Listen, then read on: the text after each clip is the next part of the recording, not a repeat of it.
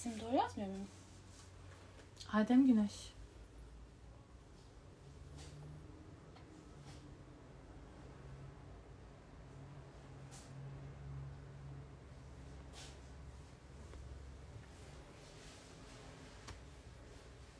Neden ayrı yazdın? Kullanıcı adından değil de normal isimden çıksın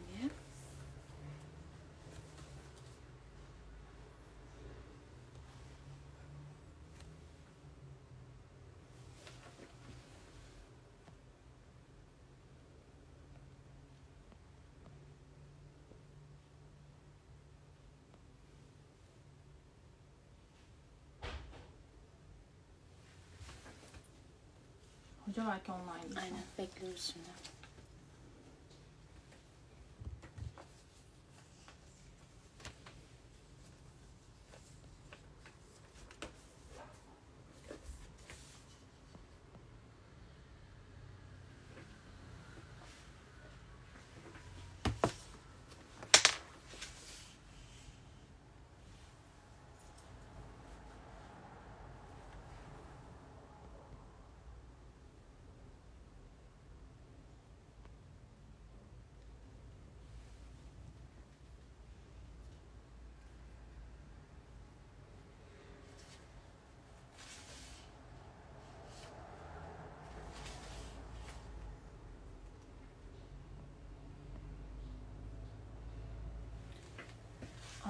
Mu? Var var da. Muhtemelen Adem Hoca daha online olmadığı için biz henüz göremiyoruz kendisini. Keşke Mina'nın telefonu sende de olsaydı arasaydık. Değil mi? E bak oradan. Bir Alt- dakika. Son bir kez daha deneyeyim.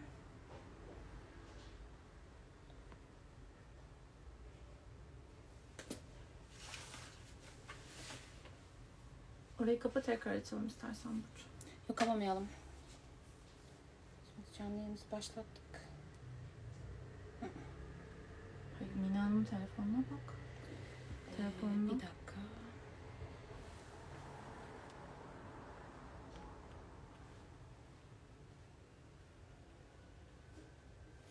Değil miydi? Hmm.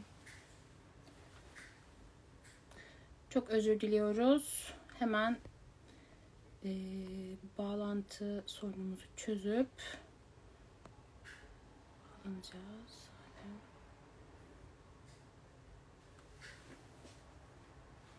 Arkadan arama yapsan o kapanır mı? Yazıyor. Onu aşağı indirip yazabilirsin. Hoca iki dakikaya geliyormuş.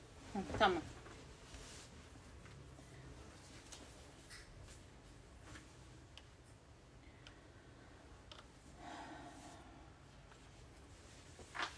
Bekliyoruz o zaman hocamızı.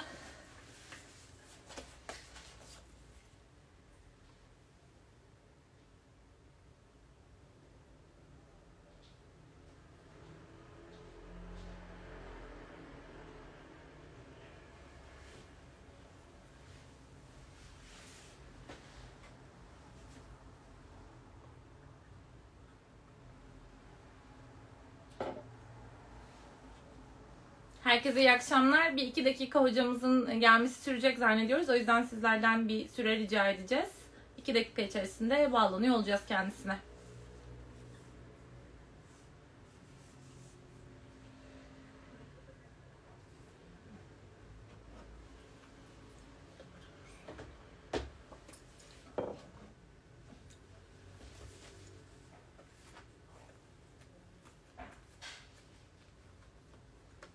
Denesen mi? Deneyeyim tekrar.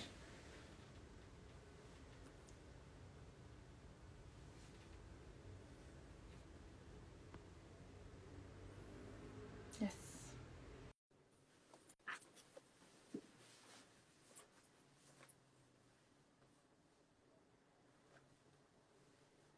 Teşekkürler güzel yorumları ben buradan görüyorum. Biraz uzaktan da olsa tam ayırt edemiyorum ama sizlerle bir arada olmak bizim için de büyük mutluluk. Kısa bir ara verdik birkaç haftadır. Elimizde Evet. olmayan sebeplerle Ee, kaldığımız yerden devam ediyoruz. İnşallah pazar günleri yine aynı şekilde Teşekkürler.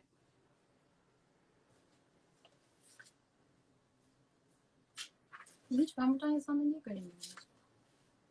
Birazdan düşecek Davet gitmemiş olabilir mi? Gitti. Hocamızın kabul etmesini bekliyoruz şimdi.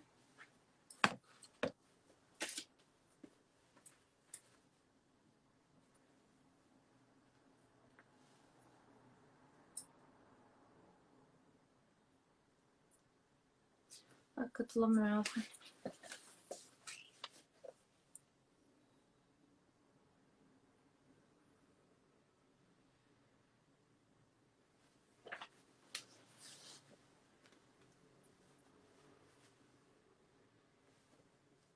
Teşekkür ederiz. yes, süper oldu. Merhabalar hocam, hoş geldiniz. Sesinizi çok az duyuyoruz galiba ama. Eksik olabilir. Yok bizim kesik. gelmiyor. Çok az duyuyoruz sesinizi ama. Açmaya çalışayım. Tamam.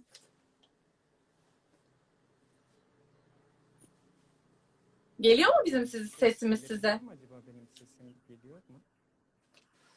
Ses Ben bilmiyorum. Ee, çok az, çok derinden ve çok az duyuyoruz sizi. Tane dener misiniz? Belki kesilmiştir. Üsttekine basacaksın. Şu an. Bir konuş, tekrar konuşmanızı rica edebilir miyiz hocam? Şöyle yapsak. Şimdi geliyorum. Tamam, şu an, Süper. şu an her şey okey. Süper. Tamam. Evet, Sizi yordum biraz. Merhabalar. Adem hocam. Merhabalar, nasılsınız? Teşekkür ederim. Teşekkür ederim. Siz nasılsınız? Çok teşekkür ediyoruz. Öncelikle sayfamızda olmanızdan dolayı çok mutluyuz. Davetimizi kabul ettiğiniz için çok teşekkür ederiz. Keyifli bir Harika. yayın diliyoruz. Keyifli bir yayın olur umarım. Ben davet ettiğiniz için çok teşekkür ediyorum. Estağfurullah. Önceki yayınlarınızı da gördüm. Gayet kaliteli, gayet güzel, keyifli Ay, ve birçoğunu da izleme fırsatı oldu Ay, böylelikle. çok mutlu olduk. Evet. Teşekkürler. hocam güzel yorumlarınız için. Ben Ben teşekkür ederim. herkese de iyi akşamlar dilemek istiyorum öncelikle. Birkaç haftadır normalde her pazar yayınlarımız oluyor ama teknik bir problem yaşadık sayfamızla ilgili. Ee, o yüzden aksamıştı ajandamız. Tekrar iki haftalık bir aradan sonra e, devam ediyoruz yayınlarımıza. E, bu akşam e, Adem Güneş hocamızın, pedagog ve aile danışmanı Adem Güneş hocamızın Kendini Affet, Timaş yayınlarından e, çıkardığı Kendini Affet kitabını kendisiyle konuşuyor olacağız. E, hocam yaklaşık 50 dakikalık bir içeriğimiz var. E, asistanınızla da irtibata geçtik. 9'da bir eğitimimizin olduğunu söylediler. O yüzden biz sorularımızı bu süre zarfına sığdırmak için elimizden geleni yapıyor olacağız. E, tekrar keyifli söyleşiler diliyoruz ve isterseniz söyleşimize hemen başlayalım diliyor istiyorum daha fazla zaman kaybetmeden. Biraz sonra sizle birlikte bu programı yaptıktan sonra duygu yönetimi eğitimi dört haftalık bir eğitimin içerisine gireceğiz. Bir grup e, arkadaşla birlikte, yüz küsür kişiyle birlikte, bir geniş bir grupla birlikte bir eğitimin içerisine gireceğiz. Aslında birazcık da orayı da ilgilendiriyor konuştuğumuz konular. Orada da Aynen.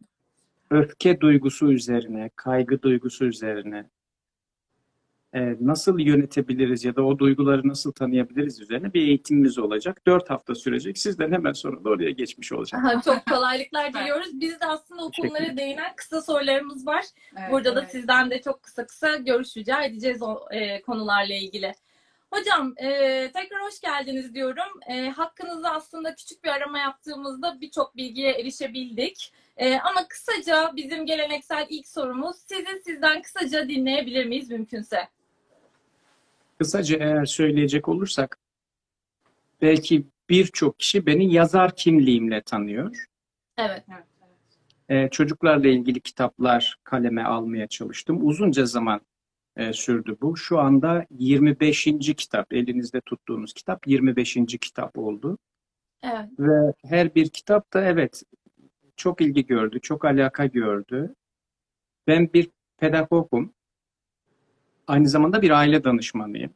Evet. Şimdi pedagoji Türkiye'de her ne kadar çok konuşuluyor olsa da küçük bir ayrıntıyla birlikte belki de bu açıklamayı yapma ihtiyacı da hissederim.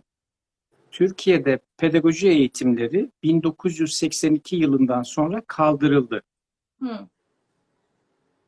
1900 en son mezunlarını 1982 yılında İstanbul Üniversitesi'nde verdi. Ondan sonra da artık vermedi. Dolayısıyla Türkiye'de pedagog şu anda daha çok psikolojik danışmanlık, çocuk psikolojisi vesaire gibi branşların aslında birbiriyle etkileşerek doldurduğu bir alan. Hı hı, hı hı. Ee, Haluk Yavuzer hocamızı tanırsınız. Çocuk sahasında oldukça güzel eserler, bilgiler veriyor. Son mezunlar aşağı yukarı onlar. Onlardan sonra mezun olmadı. Benim mezuniyetim ben yurt dışında Hollanda'da Rotterdam Üniversitesi'nden mezun e, olduğundan dolayı pedagog aynı zamanda da aile danışmanlığı yapıyorum. E, bu kadar. Süper. Teşekkür ediyorum. Sözü. Burcu'ya bırakıyorum. Hocam 25. kitabınız olduğundan bahsettiniz ama ben yazmaya ne zaman ve nasıl başladığınızı sormak istiyorum. Ya hiç sorma. Aslında ben küçük küçük notlar alıyordum. Ta üniversiteden beri notlar alıyordum.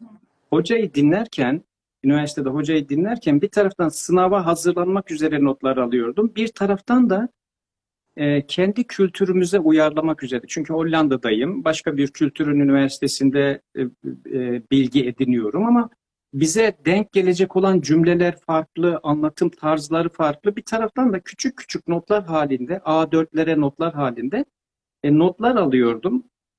E, 4 yıl boyunca o notları biriktirdim. Mezun olduktan sonra bir yazar bir arkadaşımla oturup konuştuğumuzda dedi ki hocam burada bir hazine var. Bunları dedi mutlaka kitaplaştırın. Dedim kim okur yani benim yazdığım kitapları? Ben kendi kendime not alıyordum. Hakikaten öyle düşündüm. İlk kitabımı böylelikle biraz cesaretle akşamları oturup temize çekmek üzere not aldığımda ilk yayın evine gönderdim. Belki burada kitap yazmaya heyecan duyan kişiler için de belki birkaç cümle olmuş olur. Gönderdiğimde kitabımı kabul edilmedi. Hı. Kitabım çok hayal kırıklığına uğradım. Zaten dedim kimse benim kitabımı okumaz diye bir şey yok. İkinci sonra bir başka yayın evine gönderdim. Başka bir yayın evi de iyi tamam basalım dediler. Ee, bin tane basabiliriz ancak dediler. Çok sevindim ben. Bin tane kitap kişiyle karşılaşacağım falan diye. Bir yıl boyunca kitabım e, piyasada oldu, raflarda oldu. Kimse Adem Güneş'i o zamanlar tanımıyor. Senenin sonunda kitap sayımları falan yapılıyor. Geri iade edilecek kitaplara. 700 küsür tane kitap satılmamış. Hı. 300 tane kitap satılmış. Büyük bir hayal kırıklığı. Yani nasıl yapalım dediler. Dedim siz bilirsiniz. Sonra umudumu kesmedim. Bir başka yayın evine daha gönderdim. Sanki ayrı ülkelerdeymiş gibi o yayın evine gönderdiğim kitap birdenbire zirveye çıktı böyle. Ya. Ben de inanamadım. şey Tabii tabii 100 bin küsürü buldu. Yani bini boş verin. 100 bin küsürü buldu. Süper. Yayın evi dedi hemen ikinci kitabı çıkartabilir miyiz diye heyecanlandım. İkinci kitap zaten elimde bir sürü dokümanlar var. İkinci kitabı yazdık. İşte o 200-300 bin oldu. Öbürküsü bir 100 bin 200 bin oldu. Böylelikle bir başladı yani. Hani Allah yürü ya kulum deyince ama Değil mi? hiçbir zaman şunu şey yapmadım. Esin Hanım o enteresandı. Bir kitap yazmak için kitap yazmaya çalışmamıştım aslında. Söyleyeceğim şeyler vardı. Evet. Özellikle de söyleyeceğim şey şuydu. Ben o zamanlar Hollanda'dayım. Ee, çocuklara bakıyorum. Anneler çocuklarına eğilerek konuşuyorlar. Parmaklarının uçlarını tutuyorlar. evet. Öğretmen çocukla konuşurken ona saygı duyuyor. Sonra atlıyorum uçağa Türkiye'ye geliyorum. Başka bir sanki dünyaya gelmiş gibi orada kızılıyor, eziyet ediliyor, azarlanılıyor. Artı bir de ben pedagoji eğitimim sırasında e, modern eğitimlere birazcık e, yorulmaya çalıştım, yoğrulmaya çalıştım. Orada da. Maria Montessori ile tanıştım. Modern eğitimlerin içerisinde. Evet. Sonra tabii o yolculuk beni aldı bambaşka bir diyarlara götürdü. Anna Freud'la tanıştım. Ee, öbür taraftan e, tabii birçok yazarla, birçok düşünürle tanışma fırsatı oldu. Sonra hem ben aydınlanmaya başladım, hem de biriktirdiğim bu şeyleri anne babalarla paylaşmaya başladım. Zannedersem o paylaştığım şeyler anne babalar tarafından, öğretmenler tarafından bir kısım çok kızdı bana. Evet. Bir kısım bir kısım çok memnun oldu. Ben cezasızlığı savundum hep çocuktan yana. Çocuğun gelişimine cezanın yanlış tesir ettiğini, kişiliğinin yanlış gelişime sebep olduğunu ama çok işte kızdı tabii. Cezasız eğitim mi olurmuş? O zaman çocuk nasıl öğrenecek? Çocuğun yanlışını bilmesi için bir şey olması lazım. O arkasından bağlanmayı anlatmaya çalıştım. Ee, güvenli bağlanma diye bir e, kavramımız var bizim. Sırf bunun için gittim. Amerika'da eğitim almaya çalıştım. Hı hı. E, kafayı taktım, uçağa atladım. 13-15 saatlik bir yola gittim. E, Indianapolis'te bir eğitim vardı o sırada Hı hı. ve orada da çok ufkum açıldı. Bağlanma terapisi üzerine eğitim aldım. Sonra tekrar geldim bu bilgileri de Türkiye ile paylaşmaya çalışırken bir baktım yaşım 52 olmuş. Bir baktım kitapların sayısı 25 olmuş. Bir baktım Türkiye ile çok bütünleşmişim. Böyle bir yolculuk. Böyle bir yolculuk. Çok keyifliydi valla dinlemek Gerçekten yolculuğunuzu. çok teşekkürler. Özür diliyorum. Ee, çok pardon.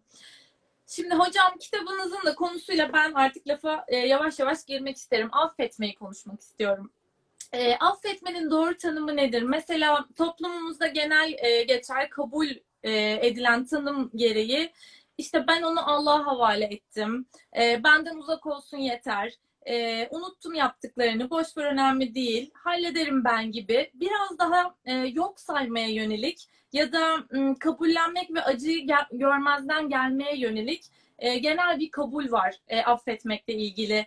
Ama sanki kitabınızdan da bizim anladığımız affetmek biraz daha başka bir şey gibi. Bu konuda sizden biraz e, bilgi alabilir miyiz? Affetmek ne demek? Aslında ondan önce şu cümleleri söylememe izin verirseniz, aslında psikolojiyle kültürel iyi oluş, dinsel iyi oluş ya da bir takım tasavvufi öğretiler birbiriyle çok iç içe geçmiş olduğundan dolayı bazen Evet. psikolojik kavramlar e, bu kültürel kavramlarla çok yakın duruyor ve zannettiğimizi anlıyoruz. Affetmek onlardan bir tanesi. Affetmek daha çok bize kültürel bir kavram öyle değil mi? Hani seni affettim, işte Allah beni affetti, Allah Evet. seni affetsin e, gibi aslında çok yabancısı olmadığımız bir kavram, affetmek kavramı. Ancak orada sanki bir şu e, öğreti var. Yani e, boş ver, kafayı takma, neyse hadi kısmı var. Halbuki psikolojide de bir affetme kavramı var. Oradaki affetme daha çok şununla ilgili. Bir incinmişlik sırasında aldığınız yarayı onarmak aslında Hı. affetmek dediğimiz şey. Tamamen bunun üstünde. Yani incinmiş bireye ait bir onarma çabası. Ötekiyle hiç alakası yok. Hmm. Esin beni kırdı, incitti. Hı hı. Benim Esin'i affetmem demek, onun bana verdiği zarardan kendimi kurtarmam demek. Kedinin yarasını kendisi kaşıya kaşıya, yalaya yalaya o yarayı iyi etmesi.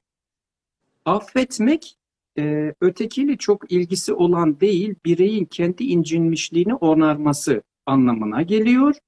Orada bir ikinci kavram daha var. Zannedersem o birazcık e, affetmek olarak algılanıyor. O da bağışlamak. Evet. Evet. Eğer affettiğin kişiyle yani yarasını, sana verdiği yarasını, yarayı onardığın kişiyle tekrar eski yakınlıkta olmak istiyorsan Hmm. ona da bağışlamak deniliyor. Yani evet bağışlıyorum, seni bağışladım. Ne yaptığın e, incinmişliği affettim ve seni de bağışladım. O zaman eski yakınlıkta olursunuz. Affetmek şu demek değil. Ben illa her affettiğim kişiyi bağışlayacağım anlamına gelmiyor. Aslında ayrım. evet fark e, ayrım bende şu an çok netleşti. Sanki biz Evet, şey zannediyoruz. Affettim deyince diyelim çok kırıldık, çok incindik. Affetmekle birlikte karşı taraf rahat karşı tarafı rahatlatan bir şey yapıyormuşuz gibi algılıyoruz. Halbuki affetmek ve bağışlamak farkını anladığınız zaman kişinin kendi için yaptığı bir şey, kendi için hafiflediği bir yöntem. yaptığı bir şey. Kendine Evet. yaptığı bir şey. O Evet. açıdan baktığımızda yine bizim belki alışkanlıklarımız başka imajlar canlandırabilir zihnimizde ama şu kelime çok anlamlı oluyor. Zihnimizi eğer dağıtmayacak şekilde anlayacak olursak bizim bizi inciten herkesi affetmeye ihtiyacımız var. Doğru olur mu? Evet. affettikçe ruhsal bir özgürlük kazanıyoruz. Evet. Ama sanki affetmeye yatkın olmayan yanımız da bize beraberinde şunu söylüyor. Hani ama affedilmemesi gerekli olan kişi diye Evet. hemen iç seslerimiz Hak uyanıyor. etmiyor o bunu diyor. İç ses diyor ki hak İç etmiyor. sesler bilinçaltı hak etmiyor. Evet. Hatta mesela benim karşılaştığım bazı danışanlarımda e, şu cümle çok belirgin. Onu affedersem kendime sanki haksızlık yapmış gibi geliyor bana. Sanki kendimi aşağılamış gibi olurum diye affetmeye yatkın olmayan bir yanımız da var aslında. O Var. içimizdeki o duyguyu bırakmaya yatkın olmayan bir yanımız da var. Dolayısıyla affetmek bireyin kendisine has bir şey olsa da içerisine ve biraz ayrıntısına doğru girmeye başladığımızda içimizde reddeden bir tarafla da karşılaşıyoruz. Bilinçaltımız Evet. incinmişliklerimizden besleniyor aslında. Ya. Bilinçaltımız incinmişliklerden kaynaklanan öfke ile çok defa kendini güçlü tutma çabasına girişiyor. Böyle olduğu zaman ben bir incinmişliğimi bırakacağım zaman bilinçaltı buna itiraz ediyor. Çünkü gücünü kaybedeceğini fark ediyor. İncinmişliğin bir öfkesi insana güç veriyor.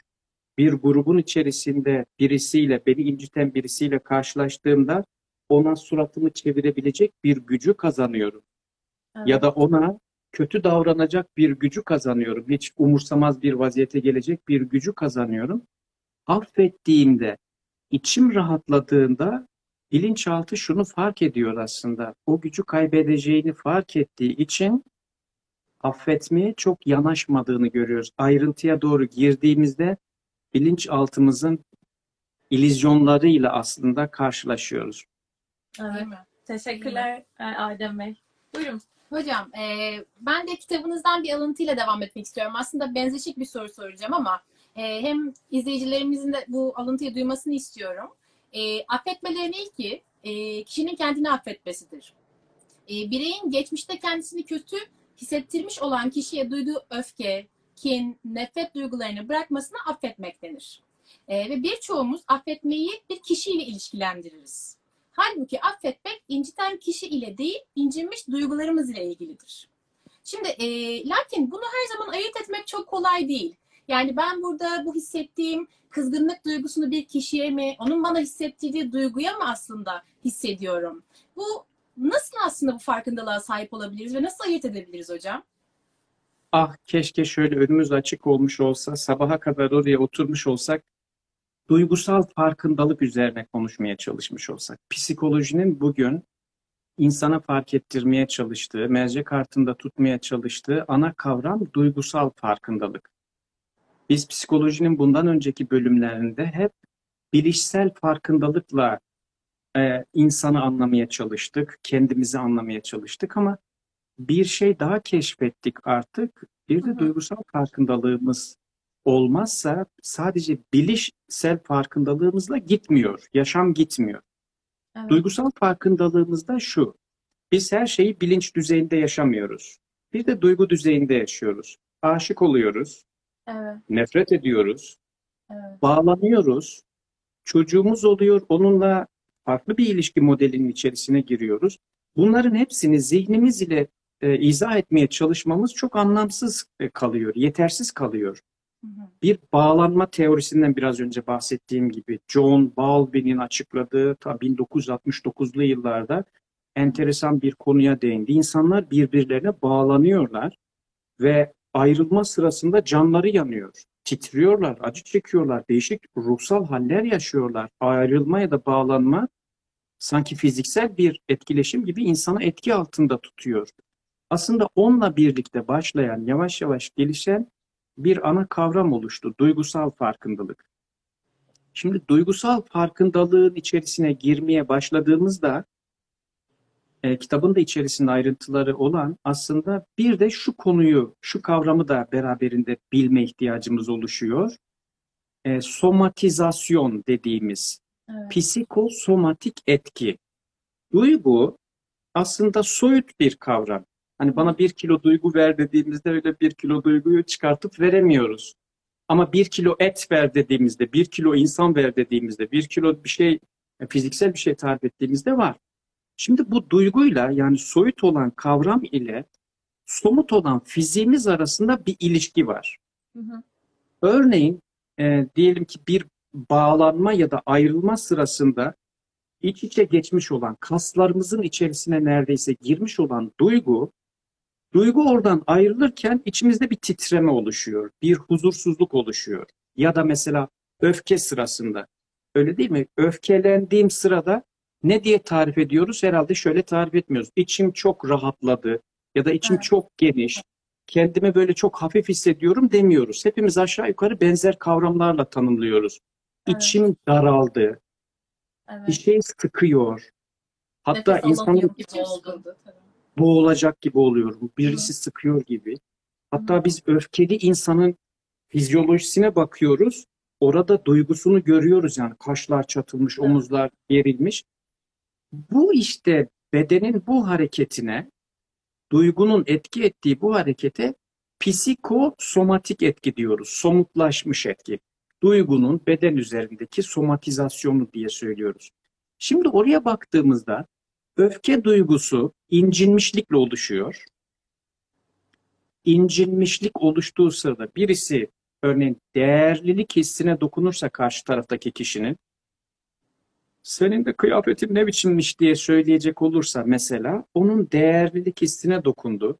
Senin çocuğun da ne kadar yaramazmış diye söyledi. Onun değerlilik hissine dokununca değerlilik hissine dokununca bir incinmişlik oluşur. Bizim üç tane temel zarara uğrayan duygumuz var. Kitabın içerisinde bunlardan bir tanesini ele aldık aslında. Birincisi insan kendini değersiz hissettikçe öfkesi, kaygısı artar. Sistem öyle çalışır. Negatif duygular. Değersizlik hissi. İki, yetersiz hissettikçe. Hı hı. Üç, suçluluk hissi. Aslında kitabın içerisinde o suçluluk hissine değinmeye çalıştık. Şimdi bu duygulardan bir tanesine birey dokunduğu zaman incinmişlik oluşuyor. İncinmişlik dediğimiz şey hassas duyguya dokunmuş olmak. Hı hı. İncinmişlik oluştuğunda birey bu incinmişlikle baş edebilmek için içinde bir öfke enerjisi oluşuyor. O duyguyla baş edebilmek için bir saldırganlık enerjisine dönüşüyor. Hı hı. Şimdi eğer bireyin içerisinde bu tetiklenme olduysa artık geriye dönmek birazcık zorlaşıyor. Çünkü kişi incinmişliğinden biraz önce söylediğim gibi güç aldığı için affetmesi o gücü bırakması anlamına geliyor. O yüzden kişi incinmişlik duygusunu bırakmıyor ki o gücü kaybetmesin diye. İçe doğru derinleştiğimizde aslında fark et, fark etmediğimiz bir durumla karşılaşıyoruz. Ben istesem de içim o incinmişliği bırakmak istemiyor. Neden? Güç alıyor ondan. Dolayısıyla affetme kısmına girdiğimizde bilinçaltı farklı çalıştığını görüyoruz. Bilincimiz her ne kadar istemiş olsa da bilinçaltımız farklı şekilde yorumluyor olayları. Özür dilerim hocam. Bir yorumları kapatmam gerekti. Hı. Ee, teşekkür ediyorum. Ben şimdi iç sesle devam edelim. Aslında e, iç sesimize az önce biraz değindik ama daha böyle tanımsal olarak hafif girmek istiyorum. Çünkü e, iç ses aslında nedir? Aklımıza gelen düşünceler, o bütün hisleri biz iç ses diyebilir miyiz? Doğru bir tanım mı? E, bir de kendimizi affetmek için e, kitabınızda diyorsunuz ki iç sesinizle konuşun. Ee, ama şöyle bir uyarınız da var. Onunla konuşun ama iç sesinizle asla kavga etmeyin. Yani konuşabilin, kavga etmeyin. Ee, bunu biraz açabilir miyiz? İç sesimizde nasıl tartışabiliriz zaten? Hani aslında onu daha çok dinleyip ona göre hareket ediyoruz gibi geliyor. Hani düşününce ben e, kavramsal olarak. O yüzden bu konuyu birazcık açabilir miyiz sizden rica etsem? Aslında içimizden duyduğumuzu zannettiğimiz, kendi Evet. kendimize konuştuğumuzu zannettiğimiz, çoğu zaman kendi kendimize konuştuğumuzu zannettiğimiz her ses iç ses değil. İç ses dediğimiz şey genellikle zarara uğramışlıkla birlikte bilinçaltımızda iz bırakan Hmm. ve zarara yeniden uğrayacağımız sırada yankılanan sestir aslında. İç ses daha çok zarara uğramışlıklarla oluşan bir e, öbek, bir duygu öbeği aslında, bir his öbeği. Bir işi de beceremedin gitti. Hmm. Seni eşittiysek eğer incinmişliğimiz oluştu. Ne zaman oluştu? Haberimiz bile yok. Öğretmen bize ders sırasında bir şey söyledi. Zaten senin gibi pasaklı dedi. Hmm. Ee, arkadaşların ödevini yapmış, sen neyi becerdin ki dedi. Ya da başka birisiyle karşılaştık. Şimdi biz zannediyoruz ki o anda hani değdi geçti, rüzgar gibi geldi geçti gibi düşündüğümüz tüm bu özellikle ilk işitilen sesler, ilk işitilen incitici tutumlar bilinçaltımızda ya da bedenimizde e, ben Alice Miller'in sö- sözüyle söyleyeyim. Beden asla unutmuyor. Kayıt O işittiğimiz? Alice Miller'in kendi kitabı evet. Evet, evet. İşittiğimiz o sözün incitici tutum bedenimizde bir şekilde kayıt altında kalıyor. İnsan canlısının özelliği bu. Bu kayıt daha sonra o kişinin yeryüzünde yaşayabilmesinde bir e, e, tutum belirlemesinde, kişilik özelliği oluşturmasında rol oynayacağı için Hmm. İşittiğimiz bu ses aslında bilinçaltımızda kalıyor. Ne zaman ki tökezledik, tekrar yere düştük, ne zaman ki elimizden bardağı düşürdük, ne zaman ki çocuk ağladı, ben de çocuğu peşine gidip yetiştiremedim, ne zaman ki eşim benden nefret ettiğini söyledi, kapıyı çarptı, çıktı, ta çocuklukta bedenimde iz kalmış olan zaten sen neyi becerdin ki sözü şu anda zarara uğradığımız o zamanki incinmişliğimizin o sözü tekrar çıkıyor su üstüne. Ne kadar Ve bu bize evet bu bize e, sanki kendi düşüncemiz gibi geliyor. Halbuki hayır o zarara uğradığımız ve yankısı devam eden söz. Buna iç ses diyoruz. Zarara uğramışlıkla ortaya çıkar. Yine kültürel kavramlar içerisinde de e, benzer şeyler var aslında. Birçok kişi onlarla karıştırıyor. Mesela vesvese. Hı, hı hı. Hiç denk geldiniz mi? Vesvese mesela. Hani kişi kendi kendine vesvese ediyor. Hatta mesela şeylerde karşımıza çok çıkıyor. Obsesif kompulsif bozukluklarda obsesyon kısmında, kompulsyon kısmı ayrı. Obsesyon kısmı kişinin düşünce üretmesi. Gazı kapattım mı? Kapatacak mıyım? Kapattım mı? Gaz açık kalmış mı? Habire gaza gidip gelmesi, kapıyı açtım mı, açık mı, lamba açık mı diye yatamaması, sürekli içinden bu seslerin duyuyor olmasına da baktığımızda hep yetersizliği, suçluluğu hissettirilmiş olan kişilerin aslında sürekli yankı işittiği, içinde yetersizliğiyle yankısı devam eden konuşmalar olduğunu görüyoruz. Bunlar iç ses. Vesvese dediğimiz şey ne şeytanla alaka kurmaya gerek var ne başka bir şeyle alaka kurmaya gerek var. Hayır, incinmişlikler sırasında bilinçaltımda öbeklenmiş konuşmalar, tökezleyip zorda kalıp elimdeki bardağı düşürdüğümde zaten neyi becerdin ki diye konuşmaya başlıyor. Onlar konuşmaya. Bir de orada bir ayrım yapmıştık. İç sezi diye bir ayrım var aslında orada. Aslında birey kendisini onarmaya başladığında ya da aslında hiç zarara uğramamış olsaydı insan canlısı aynı hayvanlarda bir içgüdü var. Hani doğuyor, uçmaya çalışıyor. Ördek yavrusu yumurtadan çıkıyor, suya doğru koşuyor. Garip davranışlar sergiliyorlar.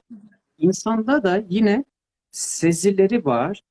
Mesela kandan hoşlanmıyor insanlar. Evet. Hani bunu annesi öğretmiyor. Kırmızı kan işte bu hoş güzel bir şey değil diye öğretmiyor. Ama kan gördüğü zaman insanlar e, kafasını çeviriyor. Evet. Tüm dünyadaki insanlara baktığımızda ortak güzel koku, mesela Fransızlar güzel kokular üretiyorlar. İnsanlar bir bakıyorsun ki o damak tadını, koku tadını bulduğunda aa milyonlarca insan oraya halbuki bunu öğrenmiyoruz biz. Kimse bize demiyor ki şu kokunun şu miktarında şu kimyasalla birleşince buna güzel koku diye söylemiyor ama Türkiye'de sen kokluyorsun, ben başka bir yerde kokluyorum, ne güzel diyorum. Firma orada havaya zıplıyor. Bulduk bulduk diye. Bunlar da aslında insan canlısının ortak bu özellikleri de düşünsel ve yaşama bakıştaki ortak bu özelliklerine de iç sezi diyoruz. Hı hı. İç sezi genellikle bireye doğru yol gösterici, aşağılamayan, suçlamayan, daha hafif, daha sıcak, daha içtenlikle kabul eden e, bir konuşma şekliyle karşımıza çıkıyor. İçimizde öylesi bir yanımız daha var ama genellikle incinmiş tarafımız çok gürültücü olduğundan dolayı Hı. sezilerimizi ya da hatta bunu da şöyle yine kültürel kavram içerisinde buna vicdan deniliyor genellikle. Hı hı. Vicdanın sesi deniliyor ama hani zarara uğramış bir insanın çok defa vicdanının sesini duyması o gürültüler içerisinde çok defa imkansız bir şey. Dolayısıyla iç sesler aslında bizim geçmişte zarara uğradığımız zamanda işittiğimiz, bedenimizde, bilinçaltımızda kalan öbekler, zorda kaldığımız bir sırada tekrar yankılanması hali. Hı hı. Ne zaman karşımıza çıkıyor kendini affetme süreci içerisinde ne zaman karşımıza çıkıyor? Bir direnci bırakmak istediğimizde ya da bir zorlantıyı terk etmek istediğimizde iç sesler hemen karşımıza e, çıkıveriyor. Mesela bir direncim var benim. Eşimle tartıştım, içeriye gittim. Kızgınız birbirimize. Sonra ben vazgeçtim. Dedim ki ya akşam kötü olmasın dedim. Gideyim eşime sarılayım. Bir akşamı iyi geçirelim dedim. Eşime sarılmaya çalışıyorum. Eşim ne yapıyor? Direnç. Şöyle karşılık veriyor. Evet, direnci var. Hayır diyor. Böyle e, izin vermiyor. Sarılmaya izin vermiyor. Şimdi izin verecek olsa, yani şöylece bırakıp sarılacak olmuş olsa, ne çıkıyor şimdi karşısına onun? Git, İç ses. Af- İç, iç iç ses, iç, iç ses çıkıyor hemen. İyi hemen affet. Hep yapacak. sarılsın sana. Seni İkide- salak yerine seni salak Evet. yerine koyuyor böyle haberin yok senin. Ama bunların her birisi geçmişte işittiği ve bireyi kilitleyen, örneğin direnç oluşturan, bireyle öteki arasında ilişkiyi annesi mi bozdu, akrabası mı bozdu, öğretmeni mi bozdu? Bir direnci bırakmak istediği sırada birey iç sesler o direncin gücünü artırmak için hemen devreye çıkar, devreye girer. Normalde iç sesler eğer bilinç altına uygun hareket eden bireylerde iç sesler çok defa e, zarar verici şey nitelikte değildir. Görünür nitelikte değildir aslında. Hı. Hı. Ama bilinçaltını değiştirmeye ya da duygularını değiştirmeye kalkarsa bir birey bilinçaltına göre değil de bilinç seviyesine göre yaşamak için bir adımlar atmaya başlayacak olursa hep taradığı saç modelini değiştirecek olursa, hep giydiği kıyafeti değiştirecek olursa, sabahları kalkıp eşine günaydın demek için bir davranış değişikliğine girecek olursa, o zaman iç sesler ha, yılışık yılışık konuşuyorsun. Ha, tabii tabii tabii diyerek o dirençlerini oluşturmaya başlar. Dirençler, özür dilerim, iç sesler direnç ve zorlantılar sırasında çıkıyor ortaya. Zorlantılar da küçücük bir izah etmeye çalışayım. Zorlantı dediğimiz şey de direnç bir davranışın engellenmesini sağlıyor. Hı hı. Yani mesela kadıncağız kocasına sarılacak. Evet bu akşam keyifli bir akşam olsun hadi gel birlikte film izleyelim diyecek ama dedirttirmiyor iç sesler vasıtasıyla. Hı. Şöyle kastı kaldı kişiyi. Eşi özür diliyor bilmem ne yapıyor suratını çeviriyor. Buna direnç dedik. Hı hı. Zorlantı da tam tersi bu davranışın. Bir Hı. davranışı yapmak zorunda hissettiren duygu. Hı. Bir davranışı yapmak zorunda hissettiren duygu. Mesela en belirgin, en yaygın zorlantı hangi zorlantıdır? Anlamsız gülme davranışı zarara uğrayan bireylerde en çok görülen zorlantı türüdür. Zorda kaldığı bir sırada kişi hemen diye gülmeye çalışır. Zorda kaldığı bir sırada birdenbire hemen gülme davranışını ortaya koyar. Neden anlamsız gülme davranışı diyoruz biz buna? Gülme davranışının özelliği nedir? Yani Bir o anda hoşnut- mutlu, mutluyuz, Evet, hoş bir evet. durum var. Evet, bir hoşnutluk hissinin bedene yansıması halidir aslında. Evet. Hoşnutluk hissi hey diye yansıdığı sırada kişi gülmeye başlar. Ama Evet. birey zorda kaldığı, kendini kötü hissettiği bir sırada gülüyorsa eğer, duygusu olumsuz ama beden dili iyi Olumlu. diye gülmeye yönlendiriyor. Neden? Bu davranışı yapmak zorunda olmaya da zorlantı diyoruz. Hmm. Zorlantı bir davranışı yapmak zorunda hissetmek. Selam vermek zorunda hissetmek. Gülmek zorunda hissetmek. Bir sessizlik sırasında konuşmak zorunda hissetmek. Ee, içimizde bir Duygu bizi bunu yapmaya zorluyor. Şimdi bu davranışı yapmazsak bu sefer birey kendini iç sesleriyle kötü hissetmeye başlar. Kitabın içerisinde zorlantı konusunun içerisinde Evet. bir beyefendinin taksi zorlantısı var. Aracın içerisinde konuşmak ya da konuşmamakla ilgili bir tereddütü var. Oldukça keyifli bir hikayesi vardı onun. Konuşmayınca kişi kendini kötü hissediyor. Mesela konuşma zorlantısı olan kişi.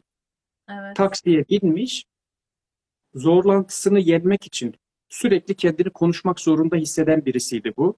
Ve kendisini de şöyle tanımlamıştı. Ben çok sosyal birisiyim, böyle konuşmayı çok seviyorum. Arkadaşlarım bana diyor ki "O- sen olduğun zaman hep keyifli oluyor. Ama bu konuşması onun kendisini bastırmak için bir araç olduğunu, duygularını bastırmak için bir araç olduğunu beyefendi farkında değildi. Fark etmeye başladığında onunla mücadelesi de başladı. Dedi ki konuşmayacağım bundan sonra. Lüzumsuz konuşmayacağım. İlk zorlantısını da aracın içerisinde bir taksiye binmiş. Taksideyken yapayım diye. E, taksinin arka tarafına oturmuş. İçinden bir konuşma geliyor. İşte taksiciyle konuşacak. Nerelisin, nasılsın, iyi misin diye. Demiş ki konuşmayayım yani ben bu zorlantıyı baş edebilirim diye. Sessiz kalmış. İçinde bu sefer iç sesleri çıkıyor sürekli olarak. Niye konuşmuyorsun? Adam bak seniz ne zannedecek? Lan arkaya oturdu bu şimdi tabii arkaya oturdu bu şimdi hırsızlık mı yapacak, arsızlık mı yapacak, Kara. deli mi ne, niye konuşmuyor diyecek diye iç sesler orada da devreye giriyor. İç seslerimiz genellikle bireyin bilinçaltının yönlendirdiği istikameti değiştirmeye, bilinç seviyesiyle kendini geliştirmeye çalıştığı zamanlarda bireyi durdurmaya yönelik olarak devreye girer. Birçoğumuz bilinçaltına uygun hep yaşam sürdüğümüzden dolayı duygularımız bizi konforlu alanlarda ya da alışkanlıklarımız içerisinde tutup güvenli ortamlar içerisinde tutmaya çalıştığı için bilincimiz bizi geliştirmeyi çok defa cesaret edemez iç seslerden dolayı vesairelerden dolayı. Ama duygusal farkındalık kazanmaya başladığımızda işte sistem bu sefer tersine dönmeye başlayabiliyor. O zaman bilinç seviyesiyle de insan yaşamaya başlıyor. Ona işte duygusal farkındalık diyoruz. Hey, benim içimde dirençler var. Hey, benim içimde iç sesler var. Hey, ben bir davranışın zorlantısını taşıyorum kısmı duygusal farkındalıkla ancak elde edilecek kısım. Uzun oldu Evet. biliyorum cevabım ama çok Böyle güzel uzun- açıkladınız. uzun- uzun o söylemek zorunda hissettim kendimi. ki. Yok, çok keyifle dinledik. Çok teşekkür ediyoruz hocam. ben teşekkür Tabii ederim. zamanı da efektif kullanalım. O yüzden Evet, e, ben böyle en önemli... sormak istiyorum. Tamam. Hadi sor Hocam bakalım. bu soruyu kaçıramam. Ee, ya beni yine çok kitabınızı etkileyen aslında bölümlerden biri de şuydu. Ee, inciten kişi hayatının bir evresinde muhakkak incinmiştir diyorsunuz hocam. Ee, ve bunu bir savunma mekanizması olarak geliştirmiştir ve hatta e, suçlu konumunda olduğunda daha da saldırganlaşma e, dışa vurumu gösterebilir yani hareketleri gösterebilir diyorsunuz. Ee, Şimdi öncelikle bu mekanizma bizim çocukluğumuzda mı gelişiyor? Çocukluk travmalarımızda mı gelişiyor? Yoksa e, erişkin kişilerde de böyle bir etkiye maruz kalabiliyor muyuz? Son bir sorum daha olacak. O da hayatımızda böyle insanlar varsa çevremizde onlarla nasıl iletişim kurmalıyız? Nasıl davranmalıyız? Şöyle aslında çoğunlukla çocukluk yıllarımızda gelişiyor. Çünkü çocukluk yıllarında e, Maria Montessori'nin sözüyle söyleyeyim, zihinsel filtrelerimiz yoktu. Ne söylendiyse onu direkt olarak içselleştirdik. Geri zekalı mısın sen diye seslenildiği sırada kendimizin geri zekalı olup olmama ihtimalini düşündük. Hı. Yani bunu söyleyenin kızgınlıkla söylediği gibi bir yorum yapamadık yani. Zarara uğramışlıklarımızın çoğu çocukluk yıllarında sonra yetişkinliğe doğru azalan ivmeyle devam etti gitti. O yüzden çocukluk yılları bizim için oldukça önemli. Çocukluk yıllarımızdaki yaşadığımız incinmişlikler bizim savunma mekanizmalarımızı oluşturdu. Yani birisi bize sanki şöyle bir bakmış olsa, öğretmenimiz de bize senin gibi geri zekalı görmedim demiş ve bizi incitmiş olsa, ilerleyen yıllarda bir gün biri bize şöylece bir bakmış olsa, bu bakış bizi hassasiyet oluştuğundan dolayı, öğretmenin oluşturduğu ya da birisinin oluşturduğu hassasiyetten dolayı Niye bana öyle bakıyorsun? Ben gerizekalı mıyım? Hmm. Sözünü hemen bize. Çünkü neden? Bir incinmişliğin hassasiyeti bizde direkt olarak kendimizi savunmaya doğru itiyor. Hı hı. Çünkü orada bir yaramız var. Bu sefer Anna Freud'dan bir şey söylemeye çalışayım. Savunucu bireylerin tamamına yakınında çocukluk yıllarındaki travmalar ya da incinmişlikler görüyoruz. Normallik içerisinde olan birey, normal bir birey savunucu davranışlar içerisine girmez. Hmm. Eğer karşı taraftaki kişi kendisine şöyle bir bakmış olsa, bilmiyorum ki öyle bakıyor işte. Tanımıyor çünkü, o duyguyu tanımıyor. Kendisine öyle bakıyor olmasını kendisiyle yorumlamıyor. Sanki bir şeyi eksikmiş de onu görüyormuş gibi değil. Kendini iyi hissediyor. Dolayısıyla incinmişlikleri ne kadar çoksa bir bireyin o kadar çok kendini savunucu olur, o kadar çok hassas olur küçük bir durum onu birdenbire tepkiselleştirir. Bir de tabii şunu da biliyoruz. İnsanın savunma davranışı nasıl oluşuyor? Saldırganlıkla oluşuyor. Hı hı. Yani bunu kendisi bilmiyor tabii ama saldırdığında karşı taraftaki kişiyi incitip onu savunmasız hale getirdiğini bilinçaltı bildiği için savunmalar genellikle saldırganlık ve incitme şekliyle oluşuyor. Halbuki o sırada o kendini savunuyor. Sen kendine bak, geri zekalı sensin. Şu haline bak, bir de bana bunu diyorsun derken aslında birey karşı taraftaki kişiyi dizlerini kırıp, bacaklarını kırıp yere düşürüp asıl amacı şu, kendisine saldıramaz hale getirmeye çalışıyor. O yüzden mesela evlilik ilişkisinde neyle karşılaşıyoruz? Eşlerden birisi bir söz söylüyor, öbürküsü sensin deyip sen de diyor. Senin annen deyince senin de baban diye söylüyor. Bu yükselmenin sebebi neden? Çünkü karşı taraftaki kişiyi eğer pes ettirdiği sırada şunu hissedecek. Kendini güvende hissettirecek, hissedecek. Savunmaya çalışıyor kendisini. Şimdi birincisi incinmiş kişi savunucu davranırken farkına varmadan karşı taraftakini incitiyor. Çünkü Evet. hassasiyeti oluşmuş. Ama bu çok bildik olduğu için üstünde durmayacağım ama ikinci kısım çok daha önemli. Birey incindikçe empati duygusunu yitiriyor. Evet. İncindikçe empati duygusunu yitiriyor. Ötekine erişmeye, onunla eş duyum yapmaya, onun incinmişliğini galiba seni incittim öyle değil mi? Demeye yatkınlığını kaybediyor. Çünkü kendine odaklanıyor. Kendi dünyasının içinde kalıyor. Ötekine erişmek gibi bir yeteneğini kaybediyor. İki, üçüncüsü de şurada yatıyor. Normalde zarara uğramamış bir insanın iletişim gücü ve o senkron, bilinçaltıyla bilinç düzeyinin senkron ilişkisi ona şöylesi bir yeteneği çok doğal olarak kazandırabiliyor. Zaten empati de onun ürünü olan bir e, davranış. Seçici konuşma, kelimeleri seçebilme yeteneği.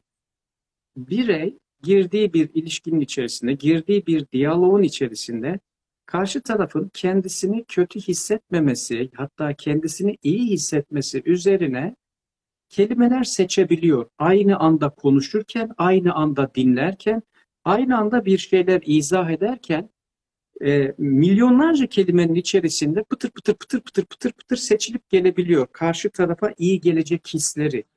Onu kaybediyor. Kim kaybediyor? İncindikçe kişi. Evet. Böylelikle kişi seçici konuşmayı, eş duyum yeteneğini, empati yeteneğini kaybediyor. Tırnak içerisinde kazanmak olumlu bir şey ama kazanmak kelimesiyle söylemeye çalışayım. Neyi kazanıyor? İncitme özelliği kazanıyor. İncindikçe kişi incitme özelliği kazanıyor. Her inciten mutlaka incinmiştir. Mutlaka incinmiştir. Mutlaka incin. İncinmenin acısını bilmeyen kişi incitmez çünkü.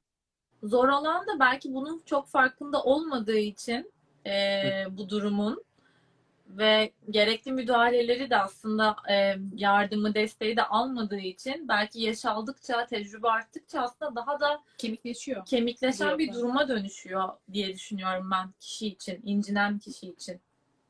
Çok doğru söylüyorsunuz hocam. Neden? Çünkü incindikçe, incindikçe eğer kişi duygusal farkındalığı da beraberinde yoksa Evet. şunu görmeye başlıyor. Yaşamın kötü bir yer olduğunu, insanların kötü olduğunu. Çünkü şunu deneyimliyor, acıyor. Evet. içi acıyor, kalbi acıyor. Kalbi acıdıkça ötekiyle hiç empati kurmak yerine herkesi sanki homojen bir grup ve zarar verici Aynen.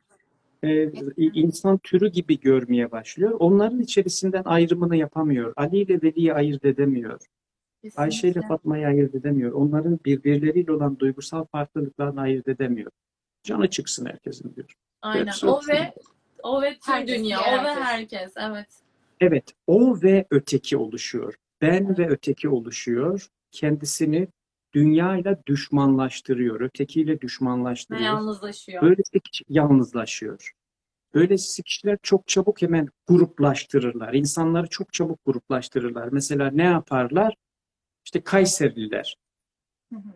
kadınlar, Evet. genç kadınlar, Evet. işte falanca meslektekiler, filanca yerde oturanlar. Doğru. Çünkü bir grup olması lazım kendisini güvende hissedebilmesi için, başkasını da te- tehdit altında hissedebilmesi için. Maalesef. Ne? Tek çözüm ne?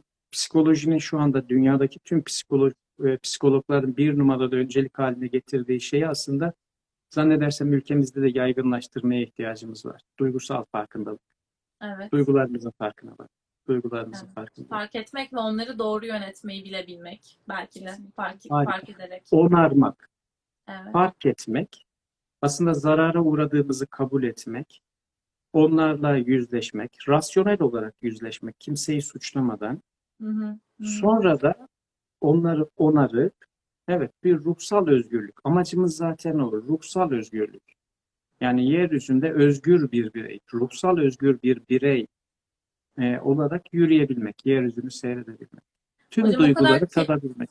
Keyifli bir söyleşiydi ki aslında daha çok sorumuz var ama Gerçekten. size söz verdiğimiz 50 dakikayı da aşmak istemiyoruz. Ee, umarız sizi tekrar sayfamızda yeniden ağırlarız çünkü gerçekten çok sorumuz var. Başka zaman için sizden bir ön söz almış olalım. Evet hocam. e, müsaitliğinize göre. Çok çok keyifliydi. E, içtenlikle verdiğiniz tüm cevaplar için çok teşekkür ediyoruz. Biz çok aydınlandık kendi adımıza. Çok E, kesinlikle. tekrardan hocamızın az önce yorumlarda gördüğüm kitabını soranlar olmuş. Son kitabı Kendini Affet. Bunu konuştuk, tartıştık.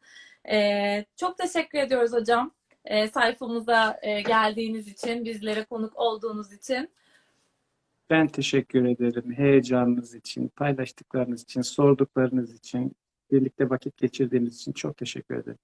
Sağ olun. Çok teşekkürler. Görüşmek teşekkür dileğiyle. Hoşçakalın. İyi üzere. akşamlar. Hoşçakalın. İyi akşamlar. Herkese de hoşça kalın. teşekkür ediyoruz. İyi akşamlar diliyoruz. İyi akşamlar. Herkese hoşçakalın. Sağ olun.